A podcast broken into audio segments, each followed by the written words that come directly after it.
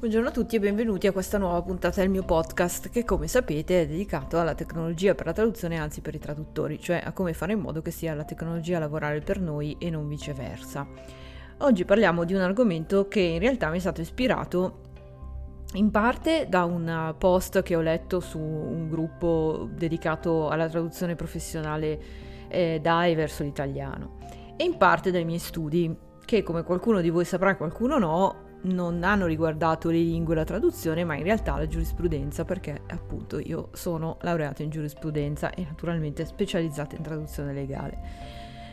A cosa serve questo lungo pippone? A parlarvi della differenza fra obbligazione di mezzi e obbligazione di risultato, ovvero un'obbligazione di mezzi è, ad esempio, la classica obbligazione che lega il lavoratore dipendente al suo datore di lavoro, ovvero ho come dipendente l'obbligo di andare a lavorare dal lunedì al venerdì, dalle 9 alle 17, poniamo, quindi di essere presente in ufficio o presso un cliente per un certo lasso di tempo e in un certo lasso di tempo magari di utilizzare degli strumenti specifici per il mio lavoro, pensate anche a un dipendente che non fa un lavoro d'ufficio come, come, possiamo farlo noi, ma ad esempio è un operaio presso una catena di montaggio e quindi si deve presentare sì, ma deve anche svolgere una determinata attività. Per contro, l'obbligazione di risultato è la classica obbligazione, o almeno così dovrebbe essere, del professionista. Io non ho l'obbligo di presentarmi in ufficio e di starci dalle alle, ho l'obbligo di fornire al mio committente, appunto, e non al mio datore di lavoro, un risultato. Nel nostro caso il risultato è naturalmente la traduzione. Questa traduzione dovrà avere un certo livello di qualità, dovrà essere stata svolta con un determinato grado di perizia e di professionalità. In ogni caso come avrete capito, c'è una differenza fondamentale fra i due tipi di obbligazioni. Nell'un caso sono vincolato al come, ma non al cosa. Nel secondo caso invece conta moltissimo il cosa, ma non dovrebbe contare assolutamente nulla il come, ovvero le modalità con cui io svolgo il mio lavoro, con cui io adempio alla mia obbligazione, non devono interessare il mio committente o comunque il soggetto verso cui sono obbligato. Nel primo caso invece le modalità contano molto, anzi in realtà pensate di nuovo al, dipende, al lavoratore dipendente, non sono obbligato a ottenere un determinato risultato. Potrei per estremo starmene lì a scaldare la scrivania dalle 9 alle 17 tutti i giorni, dal lunedì al venerdì e aver comunque adempiuto la mia obbligazione e aver comunque diritto a ricevere il corrispettivo di quell'obbligazione, che è naturalmente il mio stipendio. Viceversa, un professionista che magari possa per estremo di nuovo dimostrare di, aver, di essere stato davanti alla scrivania a pensare alla traduzione per eh, 5 giorni, 8 ore su, su 8, ma che poi quella traduzione non riesca a consegnarla o non la consegni con un livello decente di qualità, alla sua obbligazione non avrà adempiuto e al compenso non avrà diritto. Ispirandomi, dicevo, in parte anche a un, un, post che ho letto di recente su Facebook e non per la prima volta mi sono resa conto di quanto nel tempo e soprattutto nei rapporti con le agenzie, il nostro lavoro, che dovrebbe essere, come dicevo, in quanto professionisti, caratterizzato da un'obbligazione di risultato e non di mezzi, sempre più si stia spostando invece verso l'altro estremo. Sempre di più i nostri committenti, come dicevo è il caso soprattutto delle agenzie per forza di cose, sempre più i nostri committenti non ci chiedono semplicemente di consegnare una traduzione entro ovviamente la scadenza pattuita e con un livello di qualità degno di un professionista, ma ci impongono non solo il cosa, ma soprattutto il come del nostro lavoro. E qui entra in gioco naturalmente la tecnologia, perché molta parte di questo come che ci viene imposto dai nostri committenti riguarda proprio gli strumenti che dobbiamo utilizzare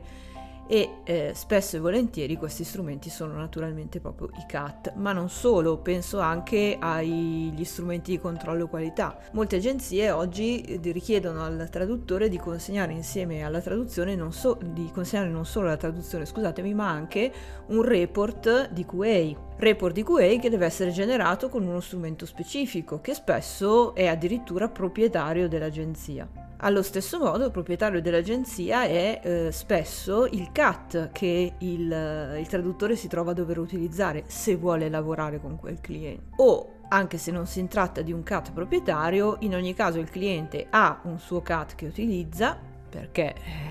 ha pagato la licenza di studio per, per capirci o di MemoQ o di qualsiasi altra cosa, comunque ha un CAT preferito che utilizza e di nuovo pretende che il suo traduttore lo utilizzi a sua volta. Qual è il problema in questi casi? Il problema in questi casi è che in generale, trasformare la nostra obbligazione di risultato in un'obbligazione di mezzi finisce per snaturare lo stesso carattere intrinseco del nostro lavoro. Ci trasforma in dipendenti glorificati o forse nemmeno tanto glorificati. Più il professionista, non solo il traduttore, subisce questo tipo di imposizioni, meno è autonomo, meno è indipendente, tutte parole che in teoria sono da sempre associate anche nel lessico, anche linguisticamente, alle formule che ci definiscono. Imprenditore autonomo, professionista indipendente, libero professionista. Più dicevo perdiamo queste caratteristiche, più il nostro ruolo si snatura e questo è grave, non è solo una questione di forma, ma è una questione importantissima di sostanza. Io sono convinta, e qui vi anticipo un po', vi faccio un po' uno spoiler dell'intervento che farò a febbraio a Elia Together, che è una, una, conferenza di settore che vuole, magari lo saprete, ne avete letto, ne avrete letto, che vuole cercare di avvicinare freelance ed agenzie e cercare di migliorare la collaborazione tra di loro. Dicevo, io sono sempre più convinta che il traduttore più esperto, più competente, più professionale,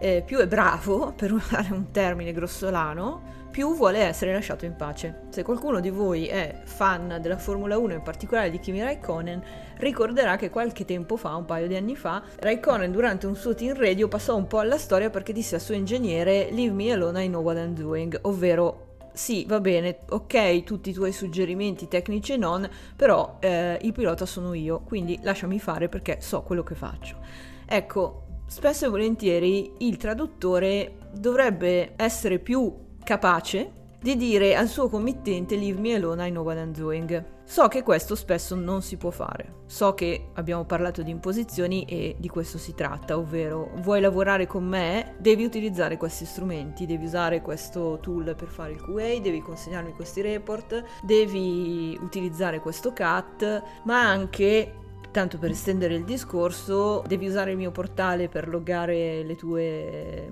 le tue fatture, devi usare il mio portale per andare a recuperare eh, il materiale per i vari incarichi, eccetera, eccetera, eccetera. Si tratta di cose che in parte non sono evitabili, soprattutto se lavoriamo con grosse agenzie che ovviamente hanno tutta una serie di workflow e di procedure. D'altro lato però, spesso, correggetemi se sbaglio, la sensazione è che il traduttore sia mm, costretto a una, una, svolgere una serie di attività che tutto sommato non gli competono e che o almeno questa è l'impressione, più competerebbero ai dipendenti dell'agenzia. E qua torniamo di nuovo alla dicotomia tra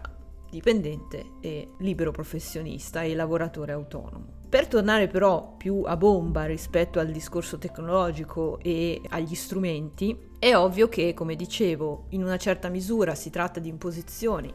in una certa misura si tratta di un prendere o lasciare, qui entra in gioco però la nostra competenza. Più siamo capaci, più siamo competenti dal punto di vista tecnologico, più possiamo da un lato rispettare le imposizioni o le richieste, se vogliamo essere eufemistici, del nostro cliente, ma dall'altro svincolarci dai limiti che queste eh, richieste, che queste imposizioni ci pongono. In soldoni cosa vuol dire?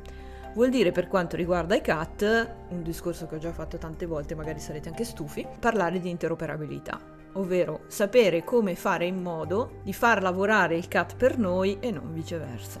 Il cliente vuole che io lavori con studio, ma a me studio fa venire l'eritema? Devo sapere che esiste il modo di coniugare i due mondi. Devo sapere come fare in modo di utilizzare i file di studio non solo i file di lavoro ma anche ovviamente le TM glossari da un'altra parte in un altro CAT. Io penso sempre a uh, MemoQ come altro CAT, non solo per la mia preferenza personale, ma anche perché al momento sul mercato è l'unico che ha delle funzionalità eh, equivalenti con Studio. È ovvio, e anche questo l'ho detto tante volte, che non possiamo pensare, o possiamo pensare di farlo fino a un certo punto, non possiamo pensare di gestire l'interoperabilità fra due CAT che sono tragicamente diversi in termini di complessità. Se il mio cliente vuole che io lavori con studio, ma a me piacerebbe tanto continuare a utilizzare Warfast, eh, questo è un grosso problema, perché ci saranno tutta una serie di ostacoli insormontabili. Se invece voglio lavorare la mia, la mia, scelta, diciamo, è tra due CAT che tutto sommato hanno lo stesso livello di complessità come possono essere Studio e MemoQ,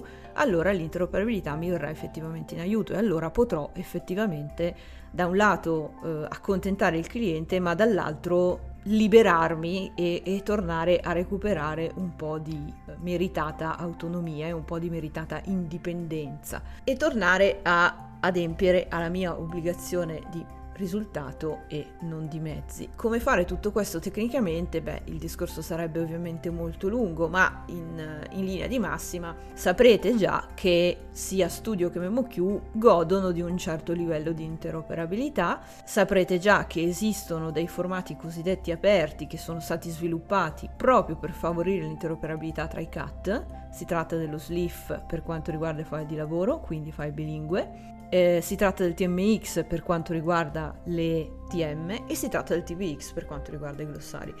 Questi, fa- eh, questi formati, scusatemi, supportati un po' da qualunque cat degno di esistere sulla faccia della Terra, anche se magari con qualche, qualche limitazione qua e là, consentono insomma di passare da un cat all'altro senza troppo dolore. Ultima piccola nota a proposito dell'interoperabilità. MemoQ nasce e vive interoperabile al massimo. Questo non perché MemoQ è bravo e bello, ma perché MemoQ, e anche questo l'ho detto penso tante volte, MemoQ rincorre. MemoQ diversamente da studio, all'interno del mercato non si può dire certo essere lo strumento più diffuso. E quindi Kilgrey, che lo produce, ha tutto l'interesse a essere interoperabile, a rendere il suo strumento interoperabile. Viceversa, l'interoperabilità è un po' meno il punto di forza di studio, anche qui non perché studio sia brutto e cattivo,